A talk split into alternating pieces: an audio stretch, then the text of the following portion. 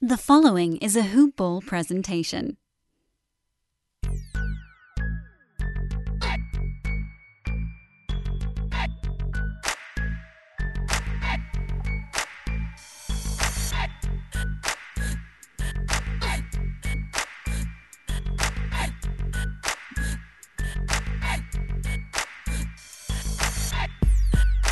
Ever since I started this podcast, people have been asking me for betting tips. I always get asked, "Who you got, Lakers or Clippers, Rogers or Mahomes?" I tell you, tell you what I tell them. Where you bet is just as important as who you're betting on. That's why I tell people to bet with mybookie.com. My bookie rep is rock solid, and they've got all the best odds, contests, and promotions in the business. There's only one place I trust to handle my NBA related bets, the one sports book guaranteed to give me the best lines for the national championship college football game on January 11th and on every NFL playoff game coming up. And you know me, and you know I don't give out my stamp of approval easily. Very hard to impress. To earn it, if you've got to be the best at what you do, and my bookie is the best sports book out there. Period. It's simple. Sign up, enter promo code HoopBall, H O O P B A L L, and get your deposit matched halfway up to a thousand bucks. Head over to my bookie if you want to add a little excitement to your sports you love and the games you bet. Bet with the best, bet with mybookie.com. Okay, Hoopball, Mavs Nation. We have a special guest coming on after a special game we felt like happened for the Mavericks. I mean, things were looking bad, then things were looking great, then things were looking bad, and then they turned great again. And for me, I just love the fact that they that they fought. S- simply put, I just like watching them compete when their back is against the wall, and it happened several times last night. But more so than that, we brought in somebody who was special, who I felt like really has his pulse on the Mavs as well, and thought he would be just as appropriate to talk about last night's game. My guy Nick, the host of Locked On Mavs, a daily Mavs podcast. He's also the lead social for Locked On Mavs Podcast Network and the channel core for Locked On NBA um, at Locked On NBA Pods. Nick, I didn't want to mess up your last name t- telling everybody about who you are. so I was going to leave that to you. How are you doing today? And how do we pronounce your last name?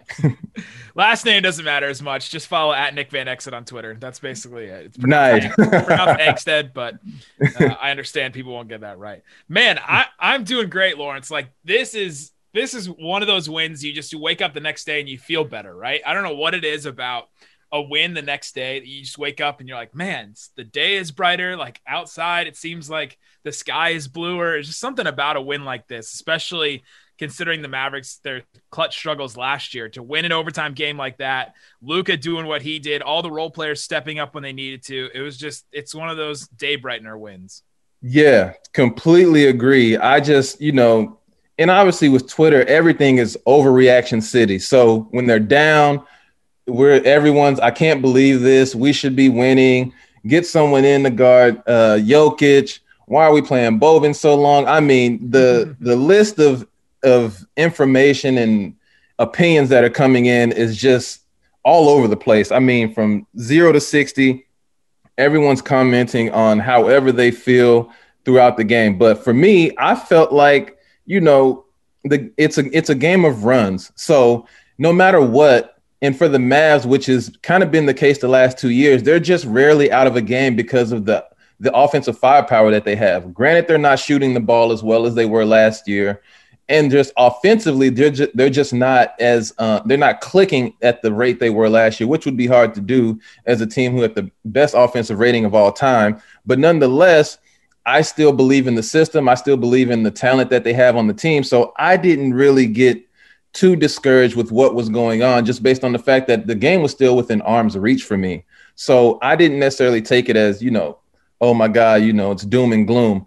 But overall, like I said, I like the way that I, I like the way they finished the game, obviously with a win, but it was just the style of the win. It was just they kind they won kind of an ugly manner game. They had to make big shots, which they did. They had to execute defensively and get stops, which they did at times.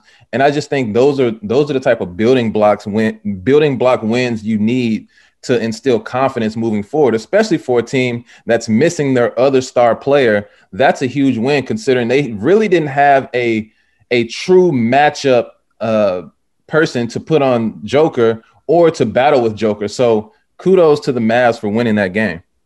Absolutely. If you're a team that wants to go far in the playoffs or anywhere in the playoffs in the West, really, you have to be able to win games in different ways. And the Mavericks have proven over the last couple of games here that they can win with their defense. They had some incredible possessions last night. We talked about on Locked On Mavs, where I think 45 seconds left in the fourth quarter. They just put together two possessions in a row. They didn't get the offensive rebound, but they defended their butt off, man. Like they just were flying around. They were contesting shots. They were making sure that they were in the right spots. And Josh Richardson has really been key in that. And I think that that has been a huge move for them, and it's proven already to uh, to be working. And their defense is is way improved, at least from last year already. They're 10th best defense still in the NBA, but they're uh, only allowing 106.4 points per 100 possessions, which is their defensive rating. And that number would have been like third last year overall. The season's just kind of weird right now. Offenses seem to be behind defenses overall a little bit. There's there's, there's like a weird cavern between offenses and defenses on both sides. But this so the Mavericks have, have, kind of changed, and now they're one of the better defensive teams in the league right now, and mm-hmm. they're middle of the pack offensively at this point. And so we know their offense is going to turn around because they're missing their second best offensive player. But to win a game like this, to do it with defense, to uh, come up big against you know Jokic, like Jokic, like you said, uh, it was huge. And it was a great win for them. It was a good test for this team, and they really needed it. I mean, if they had if they had lost this game and gone to like three and five is so much different than four and four, right? just, Absolutely. Just to look at Absolutely. it, the feel, and coming off that loss. I mean, it was just a it was a much needed win and very very very welcomed. Yeah, completely agree. Um, yeah, so like I said, special guest. Obviously, he knows everything we're talking about. He knows his Maverick uh, information. Um, our, our following topics will be as we've already expressed our overall thoughts. We'll go through encouraging signs, discouraging signs, stock up Mavs in terms of players and you know just what's going on.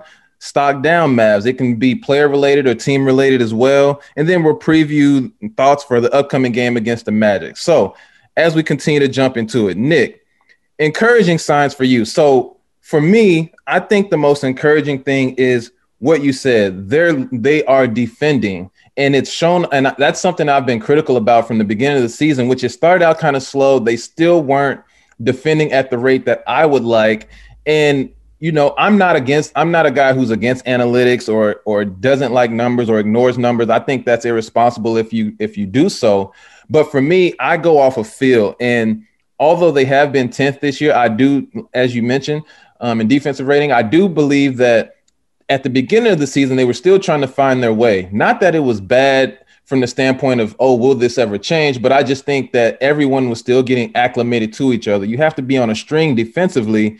And I just think some of the nuances of how some of these guys play, maybe some of the communication, maybe the defensive schemes overall, for whatever reason, they just weren't gelling um, right away. But like you mentioned, these last few games they've defended really well, and I'm I'm bigger on situational defense, which for me, throughout the game, a team is going to score points. This is just a talented league. With some of the bottom barrel teams, obviously you can get away with a little more. But when you're playing a Denver or you're playing a Lakers or you're playing a Milwaukee Bucks, you know you might not defend at an A level all night, but you need to be able to get stops when they really matter in the fourth quarter, under five minutes to go. And what I what I'm most excited about is that now the Mavs have guys they can go to in situations like that. So that was an encouraging sign for me. Um, in going into last, I mean, watching last night's game, were there any encouraging signs for you aside from defense, or are you on the same side with this defense? Because I know you just mentioned it.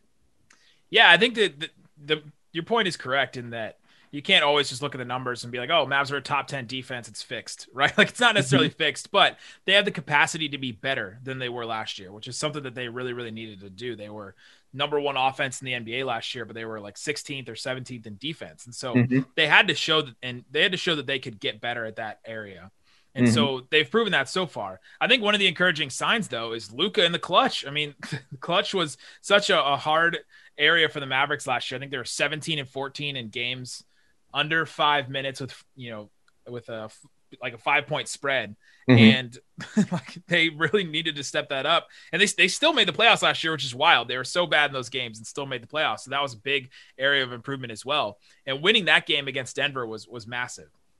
For yeah. that, you had Luka scoring, you had him hitting shots, you had um, like Maxi coming up big. You had all these guys just just scoring and playing well in the clutch. J- Josh Richardson had two massive plays down the stretch. And yeah. so that was a real like sign of encouragement for me is that hopefully this team has something different defensively and maybe their defense can feed into that offense in the clutch as well. And maybe that's how they turn that around. Yeah, I, I'm I'm right there with you. I for me, and it's just overall fight. I mean, offensively and defensively, they found themselves in a little bit of a rut, and they just started making shots. I mean, there was a there was a time in late in the game where Tim Hardaway Jr. just he made two threes, and it wasn't the fact that he made the two threes for me; it was the conviction he shot the ball with. it was just kind of like you do like anything else besides that though. Like right, he, exactly. He doesn't so, shoot at all unless he's convicted. Right? It's like that's the only way he shoots. He only exactly. knows one way. exactly. I, I completely agree. But it's it, it, hits a little different when you make them late. And so yeah. when it when the game when the game is in the balance and you're shooting shots with conviction and they're going in, that was something that was encouraging to me because not necessarily was it specific to him, but it was just indicative of the fact that the team just didn't feel like they were out of this game. They just kept fighting, kept looking for ways to get points, and that was something that um, that was very encouraging for me. But also towards the end of last season, and and so here's my thing with Maxi Kleber. He got he caught a lot of heat for his you know his the offensive rut he kind of fell in towards the end of last year in the playoffs. But for me, watching the games, it was more so of the fact that he just had he had a, a lot of defensive responsibility.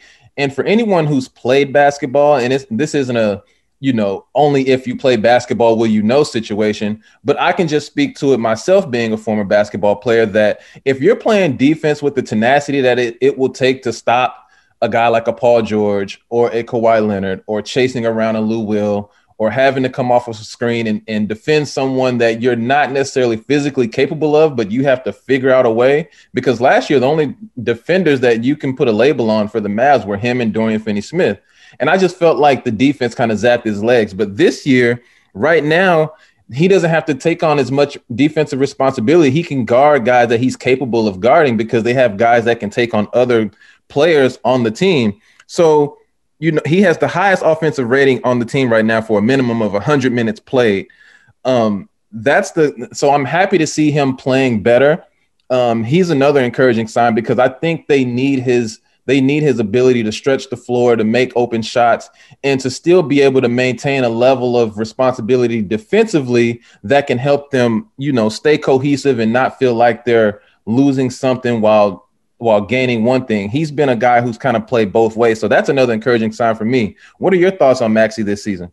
Oh, you don't have to. You don't have to ask me twice about thoughts about Maxi. one of my favorite, one of my favorite players in the league. He's just such a unique guy, right? He's a three and D six ten guy, which mm-hmm. is just like yeah. so strange. And last year, like you said, in the playoffs, he was guarding Kawhi at times, and he was guarding Paul George at times, and he had to switch on those guys a lot. And so, yeah, that took took a lot out of him. And so, the fact that he didn't have it offensively, you're not asking Maxi Kleber to go out there and score 20 for you, though, right? right? You're just asking him to hit open shots. It's basically all you're doing. Maybe clean some stuff up around the rim and putbacks and things like that, but you're not asking him to do too much on the offensive end. So defensively, he he shines. And man, he had some incredible plays in the game last night against the Nuggets. He was grabbing loose balls. He was grabbing rebounds. He grabbed the rebound over Luka that would have given Luka a triple double, but we'll forgive him for we'll forgive him for that.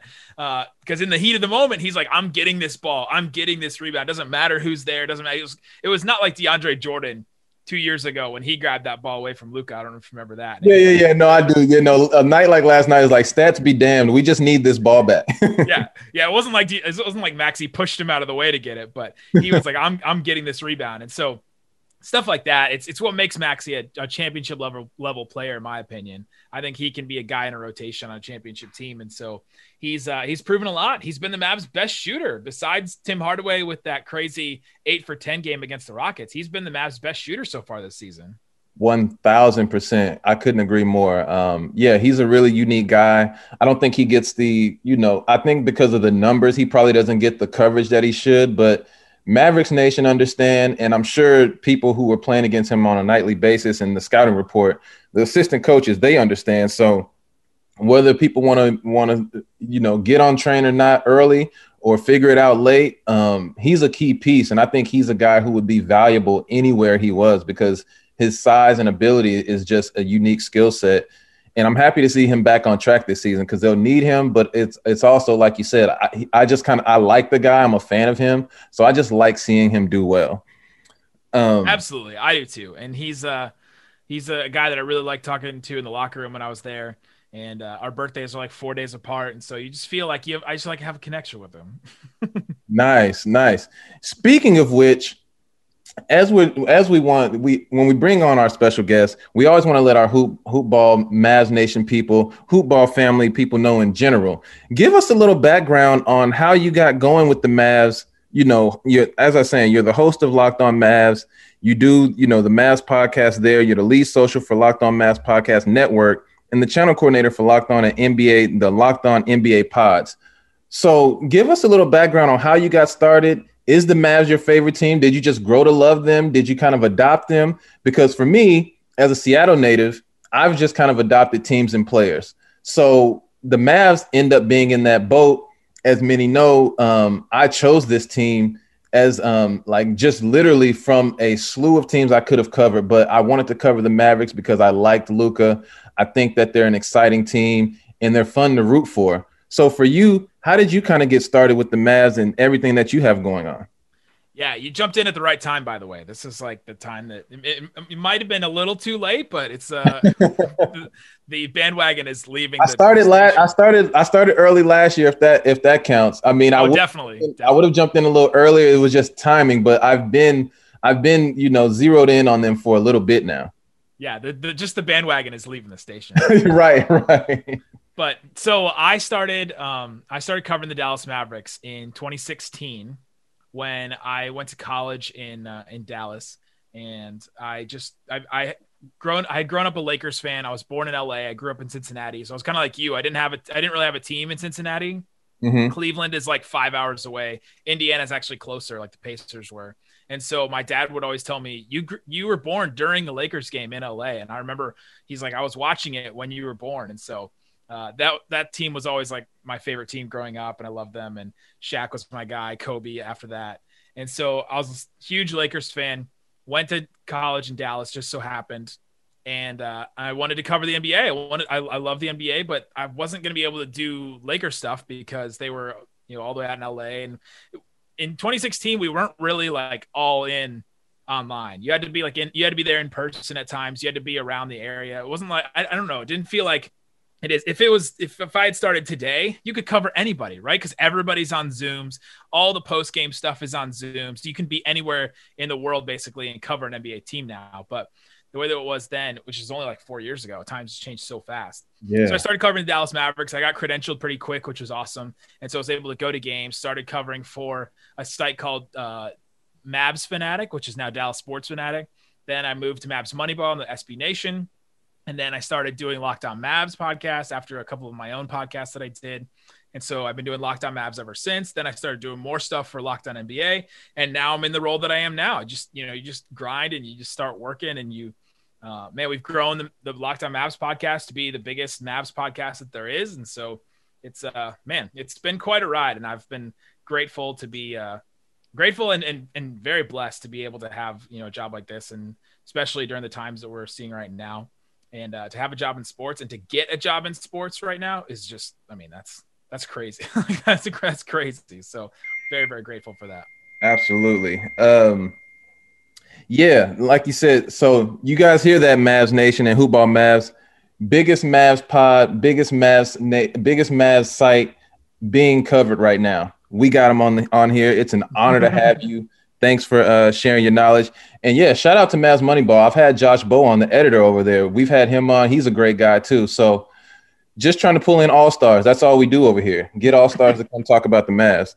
Um, moving along. So discouraging signs for me.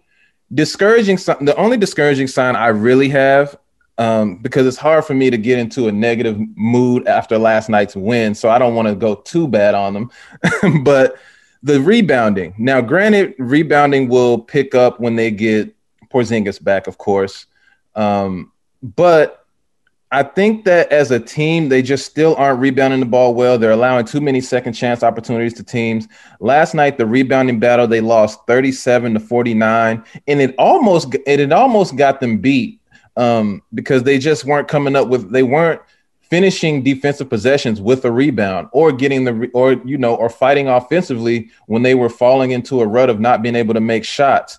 So for me, that's that's a discouraging sign that I see that I don't think I don't think Porzingis cures all when he comes back. And then Dwight Powell for me, I I'm not as I'm not as down on him as I've seen some in the Twitter sphere, so to speak, about his about his lack of whatever everyone expected him to come into the season being because Everything. he's been out for so long. He had an Achilles injury. While you know modern medicine allows you to come back a lot better than it used to. Back in the day, you know, some of these injuries, especially an Achilles injury, was almost a death sentence. But this, but these days, you can come back from these injuries and get back to looking great. I mean, if you look at Kevin Durant if you look at a slew of other guys who have just come back from different ailments that maybe everyone thought wasn't gonna you weren't gonna be able to see the same guy, they've come back to play well. And I just think for him, he just needs time. You know, some of his some of his athleticism seems to not still be there. Some of his quick twitch seems to still not be there, and he's not he's not you know um, running to the rim or rolling to the rim with the same athleticism and ferocity that we're accustomed to seeing from last year. So I'm I'm exercising patience with him. It is a little discouraging, only from the standpoint that you just wonder, will he get back to being um, at a productive level that maybe he expects of himself, or maybe Mavs Nation expects. But between the rebounding and seeing him, you know, progress, and he's steadily been progressing to play better. But are there? What are your discouraging signs as you're watching the Mavs? Yeah, I think the whole thing about Dwight Powell is that yeah, I, am with you in that you have to give him more time, but they're throwing him in the starting lineup with a team that expects to make the playoffs and then potentially win a first round series this year. So, it, and it's a shortened shortened season. They have to get going with a lot of the new guys. They have to learn how to play together, and so allowing a guy to try and come back like that, I just, I just don't think it was productive. And so having him come off the bench and play some minutes and get his legs under him there, I think that um, I think that's that's kind of different. And and also he's better in short spurts, right? He's not going to be a guy that you want to play 40 minutes because he's not going to I don't think he gives you enough to to garner that much time. And so playing him in like they did in the, that Denver game, they put him in for I think he played about 10 minutes. He comes in and he has a couple of good good buckets. He has, you know, a couple of rebounds and you just you want that guy as your energy guy to come in and be totally fresh and ready. So I think that's the whole thing with Dwight Powell. That's why a lot of people have been down on him and have been negative about him is because he's not a starting level center right now, especially coming off of that injury. And maybe before that he wasn't, but the Mavs put him in a really good position to do so. He was also playing next to Porzingis, which has been, I, I guess that's going to be my one of my negative things is that uh, I was thinking Porzingis would start at the beginning of January. That's what that's what they all kept saying. That's what you know the Mavs were saying. That's what Carlisle was saying. It's not going to you know that he would start the beginning of January, and the beginning of January came, and they're like, well it's not months, it's weeks that he'll be back. And I'm like, okay, well, and now, you know, the most recent thing they said is now it's not weeks, it's it's it's soon or week or whatever. Like I don't know how much right. more they can compress the uh the amount of time that they're gonna say. So Porzingis not being ready and not coming back. Um, maybe the shortened offseason had something to do with it. The fact that they thought maybe the season would start in late January or February, and then it ends up starting in the end of December. That maybe changed some things for Porzingis, but him uh, him not being ready has been has been tough. And so I think that um, when he comes back, he's got a lot to prove, I think, but it just it's going to be time, right? He can't prove it day 1. He can't mm-hmm. prove it even month 1. He's got to be able to prove that he can stay on the court and it's just I'm so tired of talking about it, right? It's like it seems yeah. like every single time we talk about Porzingis or bring up his name or anytime the Ma- anybody talks about the Mavericks, national media or whatever, the TNT guys are talking about it. They said, "Oh, this is a great win for the Mavs," but the Porzingis thing. It's still looming over them, and he still has to be healthy, and he hasn't been in his career. So that's going to be the negative thing. Uh, the other thing is is probably Jalen Brunson, right? Like Jalen Brunson still hasn't looked. He's coming back from a shoulder injury too. He, besides that one game against Houston, he hasn't really looked that good. Uh, he hasn't looked good, you know, driving the ball, passing. He hasn't looked good, you know, making plays, making decisions. And so there's some kind of rust or something that he's dealing with that I hope that he can shake and especially if uh, you know they're not going to add anybody else and they just have him and Burke as the backup guards. I think they really need Brunson to to play a big role, and so he has to get out of this slump that he's dealing with. Yeah, I, I agree. Um, it'll be nice to see him, see if he can bounce back. And I, I think with with everything that's going on with the expedited offseason, um, you know, guys coming back and not being as in shape as maybe they anticipated because they were, you know, everyone was kind of wanting the season to start, you know, either late January or after, you know, um, after February or after All Star break. Either way, you know, everyone was thrown off in some capacity. So I've been trying to exercise a little patience, give everything, give everything a more broader view in a, in a 10 game sample size, so to speak. But yeah, I'm, I'm, I'm with you. I mean, you want to see more from those guys and definitely with Dwight Powell being in the starting lineup. Um, I think that just enhances expectations all around because you feel like if Rick Carlisle put him in the starting lineup, then maybe he saw something in him that deemed him to be a starter. And if you're a starter, then obviously you need to perform like a starter. And if he's not ready, bring him off the bench, which they've done um, and have started Willie Cauley Stein, which moves me to my next uh, part, which is stock up Mavs. Stock up Mavs for me. So this can be either team related or it can be player related. For me, I think it's player related because Willie Cauley Stein has brought a level of tenacity that I think that that was much needed, a level of activity defensive that was defensively that was much needed. And last night, I mean, he was in foul trouble. He didn't play as long as as I would have liked. I mean, I think overall he played um, 16 minutes, which is which is not necessarily what he's been playing the last few games, which was in the mid 20s.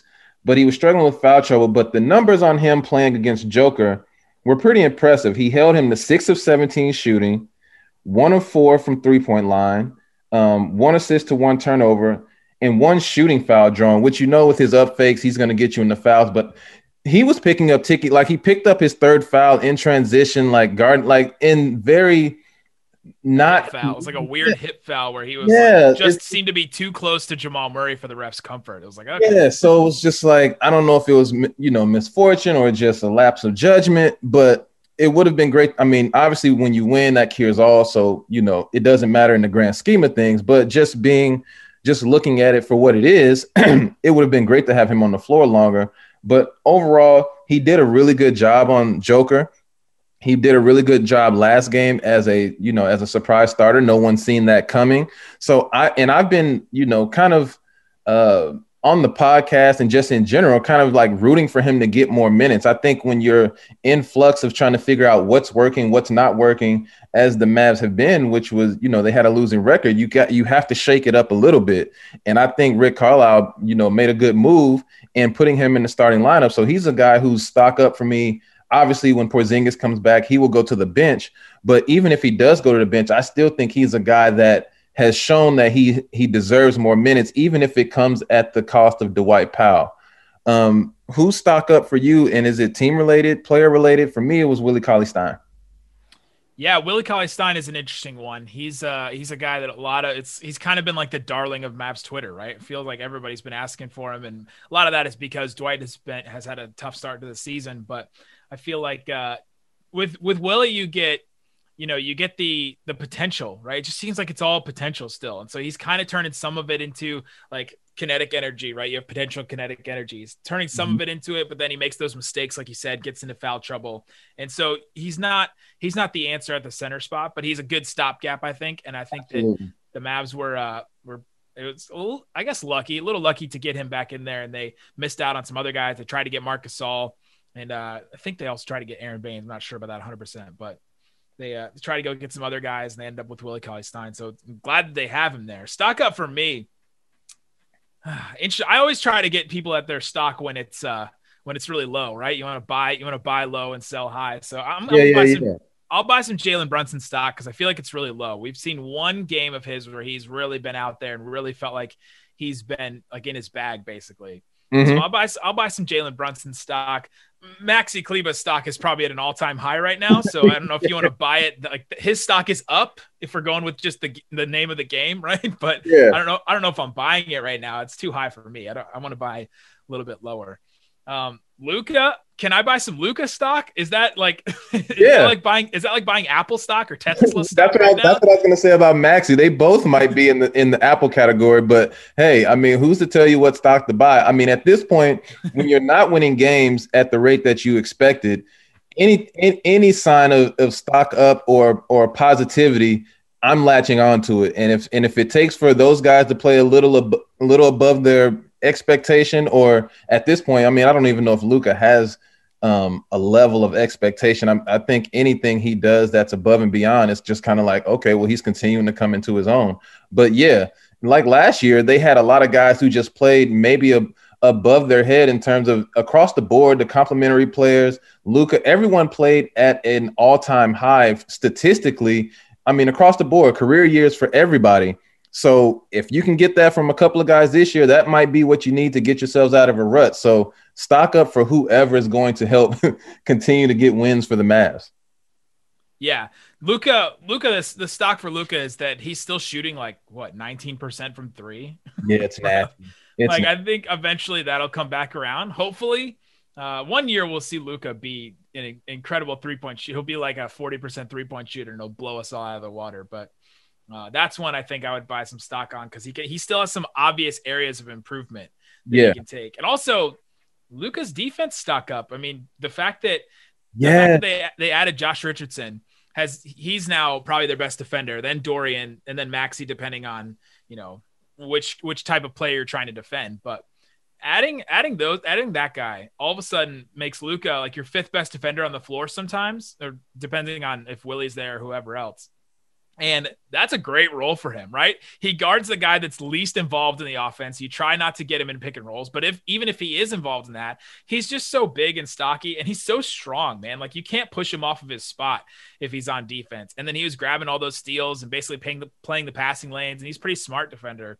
And so he's not elite. I'm not ever going to say that he's going to, you know, all all defense. I think there was a guy that that put Luka on his all defense team last year, which is just, I mean, that's absolutely ridiculous. And there's no there's no reason, especially last year, for that guy to do that. But I think Luka's defense as well. That that stock's rising too. Yeah, I, I I agree. I think that more so than anything, his willingness to defend, and I just think it sends a message to the rest of the team because again, attitude reflects leadership, right? So for him, I think that the fact we know he's not the greatest of defenders, we know that he's not, you know, going to be labeled a stopper maybe ever in his career. But the thing that I like is the try hard aspect, and when you and when your teammates see your leader is getting down in a stance, sitting in a chair willing to defend and keep guys in front of him, I think it just sends a message um, throughout the rest of the team like, hey, let's pick it up. And which is something I've talked about on previous podcasts, which is his leadership. And it's not necessarily in the form of uh, being vocal, but um, but his nonverbal leadership, being, you know, defending, um, having energy to start a game, because sometimes they just come out flat. Like just things that get, he's going to always be the engine. And if it's a sluggish engine, it's going to, the car's going to run sluggish if it's if it's revved up and ready to go, the car's going to take off. And so I think for him, exactly to your point, I think that Luka being a willing defender is a um, is a great thing for the team. But yeah, between the he was one for five last night from three, and he was four of eight from the free throw line, which he's been better um, from the free throw line throughout this season. But the step back threes, I'm just not a fan, especially with the way he's not making three pointers. The step back is just not a go to. And then statistically, he hasn't nailed that as much, even though the biggest shot of his career was a step back three in the playoffs. So it's funny to say.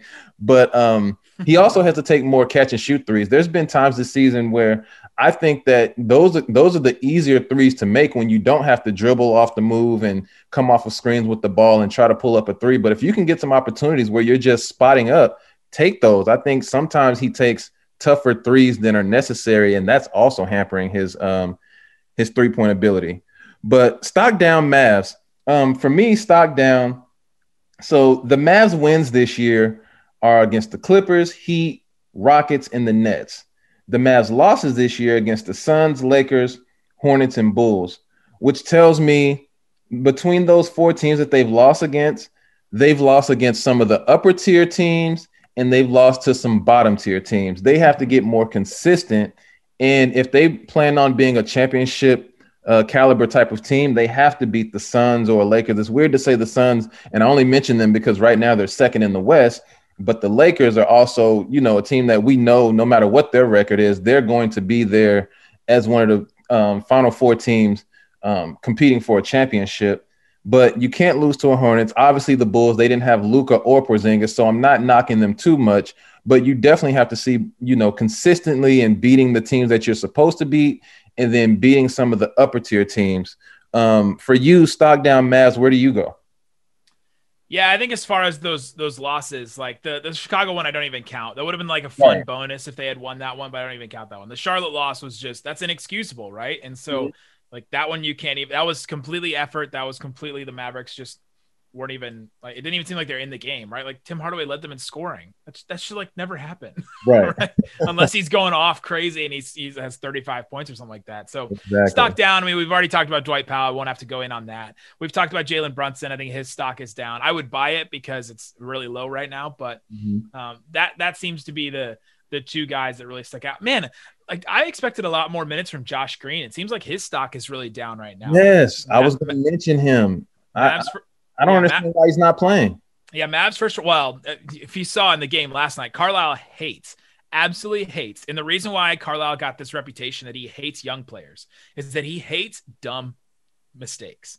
Right? There was a couple years ago. I don't know if you remember this because I don't think you were covering the team then, but there was like this whole, and it was when the team was tanking. We didn't have a lot to talk about. So it's like mm-hmm. there was this whole Dorian Finney Smith versus Justin Anderson and who would get more minutes and which wing would be a starter and which wing would, you know, garner more time. And Justin Anderson was a guy that was exciting. Fans loved him. He was fun and he did he had highlight plays, but he made a ton of dumb mistakes. Whereas Dorian Finney-Smith would come in and be solid and he wouldn't make mistakes and he wouldn't try to play out of himself. And he's the one that ended up getting the time. And so I think that's just the perfect analogy for what Carlisle loves in a player. And sometimes you have a Luka Doncic and you're like, I'm just gonna play him. And sometimes Luka makes dumb mistakes and Carlisle can't. I mean, there's just no way he would just bench him, right? It's just yeah. undeniable the rest of his play. But for a guy like Josh Green, he comes into the game last night against the Nuggets and he has that bad foul against Jamal Murray where he gets him on the pump fake and Josh Green just kind of flies by him and totally bites on the fake and he didn't have to. And it was just a bad mistake. And basically he got taken out the next stoppage after that, right? Like yeah. that's that's all the time he got. And so I think that is going to be really tough for him. And it's hard to see Josh Green and then also see Saddiq Bey over in Detroit, like shooting really well from three. And you're like, oh man, what could have been? But still have faith in. I know exactly. Still have faith in Josh Green for sure.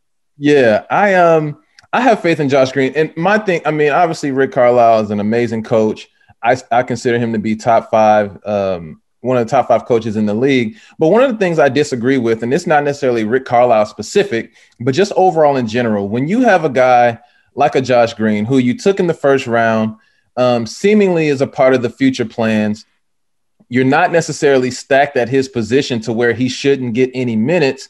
And if he fits a need, which, you know, the overall theme throughout the offseason was, you know, buffer the defense, so bring in guys who can defend, which is why they took a guy over him over a Saddiq Bey or a um, Desmond Bane, who I really wanted them to take. Mm. Um, you know, give him opportunity to grow. I think if you pull guys for mistakes, especially young guys, it's counterproductive in the way that you know maybe they do maybe they do turn the corner. You know they're more uh, mentally um, mentally tough to be able to take the rigors of a coaching style from a guy like a Carlisle who's no nonsense, doesn't put up with too much BS. You have to be, you know, on your P's and Q's when you come in the game. But I don't think it's I don't think it's a sign of you know, I wasn't paying attention or I, or I, I slept on the scouting report or I don't know what I'm doing. It's just when you're a rookie and you're playing against different guys, you, you just need to learn trial by fire. And not to say that you should lose games at the expense of playing a Josh Green, but pulling him that early to me doesn't necessarily help. And if you can get guys like him to have confidence now, especially early in the season, you put him in the in the lineup late in the year or he starts to get steady minutes because that's another thing for me is everyone that was drafted around him is getting minutes and I don't understand why they're not stacked enough to where Josh Green should not get minutes. And as a guy who came out of college being able to shoot the corner 3 at a at a high 30% rate he could be a, he could be a Dorian Finney-Smith type. He doesn't ha- he won't have any on-ball responsibility on offensively. He'll just be a spot up guy and then defensively he can just be a hound. He's young, he's eager, he wants to get after it. He's to pick up some ticky-tack fouls, but let him learn. So I kind of went on a tangent about that, but that's just my coaching style. My my preference is just kind of to let guys let the young guys get some experience and, and take some of those lumps, not at the expense of losing games, but putting them in there, allowing them to make stake, make mistakes, self-coach themselves through some of those mistakes. And then when you pull them out, pull them aside and tell them what they should have done a little better. But I don't know. I, I just don't like that. And I want him to play more. I think he has the ability and um, to to contribute if he's given the opportunity. Yeah, it's it's. I mean, we're gonna go back to another finance term, but it's your cost benefit analysis, right? Where you look at it and you say, and it, this is Carlisle's choice completely, almost. Can I get this guy to a level where he's going to, um, you know, he's gonna like like play well in the playoffs, or is is he gonna take so long that I don't want to do that?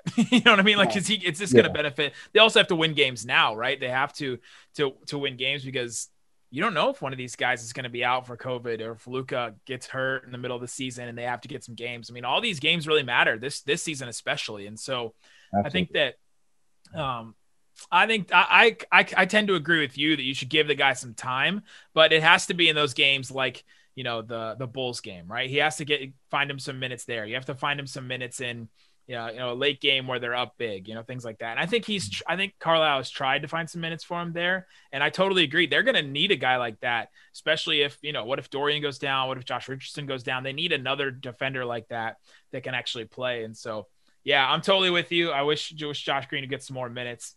Uh, he actually didn't even play in that Bulls game, did he? I don't believe so. I, I, I does not make any sense to me, but hey, yeah, he's not. Yeah, I, I just I, I, completely agree. Give him some minutes where it's not high leverage moments. Obviously, you don't want to throw him in the fire of a fourth quarter game against Denver where it's tight and you need a win, especially against an upper tier team. But give him give him some opportunity in back to backs where maybe guys minutes are being managed, or you know you're playing a lower tier team, or um, or even early in early in big games because he can't play in games that don't, you know, quote unquote, don't mean as much all year. So maybe give him some early early minutes in bigger games just to throw him in the fire, see how he responds. But overall, um, I think he could be a guy who can contribute because of all the reasons you just named. Um, preview your, your your thoughts for the upcoming Magic game. What would you like to see? Um, any improvements, or what would you just like to see overall? For me, I just want to see those guys continue to build off a of last game in terms of um, fighting through adversity, continue to build defensively because I think the offense will come at some point. But if they can continue to be a defensive oriented team, get stops when it's necessary, you know, Orlando doesn't present a big issue for me from an offensive firepower standpoint, but do not come out flat. Do not come out taking this team as if it's not on TNT. So we don't, you know, so obviously right. as a, as a uh, just caught on your laurels, I think is what is what it's called. Yeah, right, right. So by nature, you just kind of, you know, take take more of a relaxed approach. Come out and approach this game like you still need it because from a guy who plays fantasy football on a, on another note, like you said earlier, three and five and four and four look really different.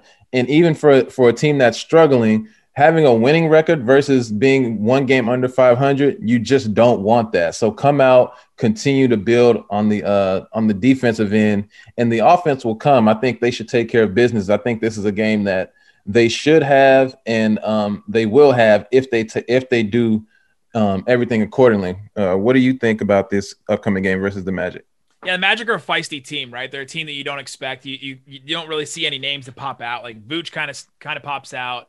And then, uh, you know, like Jonathan Isaac, if he was playing, and Aaron Gordon are kind of pop out, but you're not really scared of those guys, right? Mm-hmm. Like it isn't really, you know. And Markelle really... is out, so I mean, their their their starting point guard is done for the season. Not that I know, not that he's a a guy that was you know scoring he was a ton. Playing well though. Yeah, but he was playing really well. I, I feel really bad for him as a as a Seattle native and a guy who follows the Washington Huskies closely. His career has just been bizarre in the sense that I just he was such a shooter and whatever happened in the reported workout or with his shoulder. It's just unfortunate. Now he's got a knee injury. But yeah, I mean, but defensively, he's one of the better um, defending point guards in the league. But with him being out, having a starter down is no matter who it is, that's still you know, one one notch. They're they're, they're going to take a step back. So that's also something else to consider. Uh, Luka should have an extreme mismatch at his position this game. Yeah, I, that was the other thing I was going to say is that man, I really wish I could see Markelle Fultz in this game. I was looking forward to seeing him play like a whole game. I'm not able to watch a ton of Magic games, and so yeah, I was looking forward to that for sure. Uh, it sucks. Jonathan Isaac and Markelle Fultz, like they signed both of these guys these huge extensions, yeah. and now all of a sudden they're both out for the season. Like that's just a brutal blow for this team. And uh, I kind of wonder if they're just going to sell off all the pieces. Uh, Steve Clifford would hate that as the coach, but if they just start selling off all these pieces and try to do some kind of tank job instead. Um, but I, I, don't think they'll do that, but that would be kind of interesting to see. So in this game, I'm looking to see how they defend Vooch, right? I mean, it's going to be kind of a similar Jokic thing. Do they keep Willie Cauley Stein on him? Do they put Maxi on him? Um, yeah, and how do the Mavericks bounce back shooting wise? I want to see a good shooting game out of this team. I want to see a, a game where they shoot like 50% from three or something crazy like that. Yeah, I agree. I'm right there with you especially for a team that is known to shoot the ball well. I mean, last night they shot 35% from three, even though they made the ones that was necessary.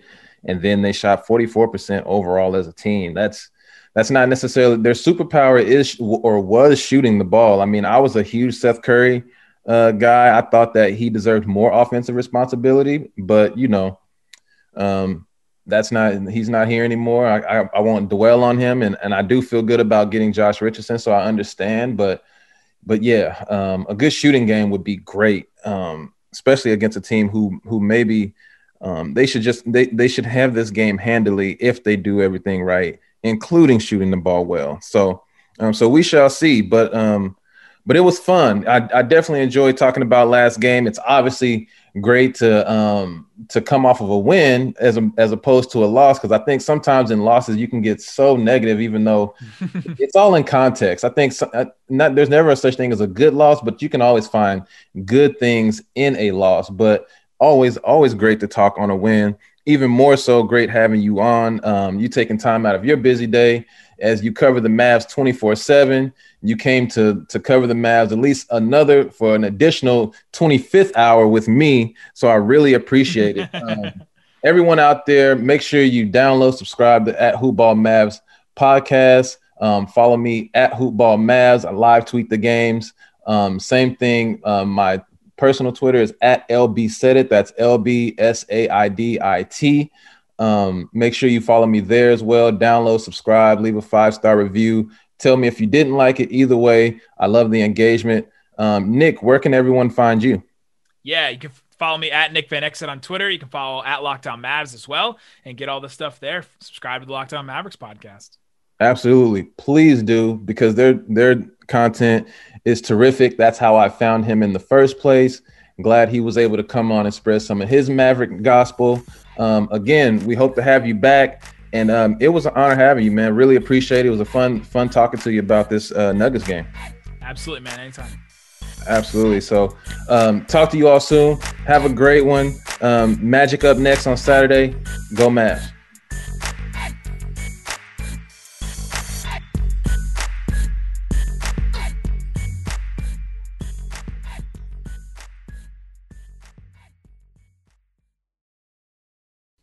This has been a Hoop Ball presentation.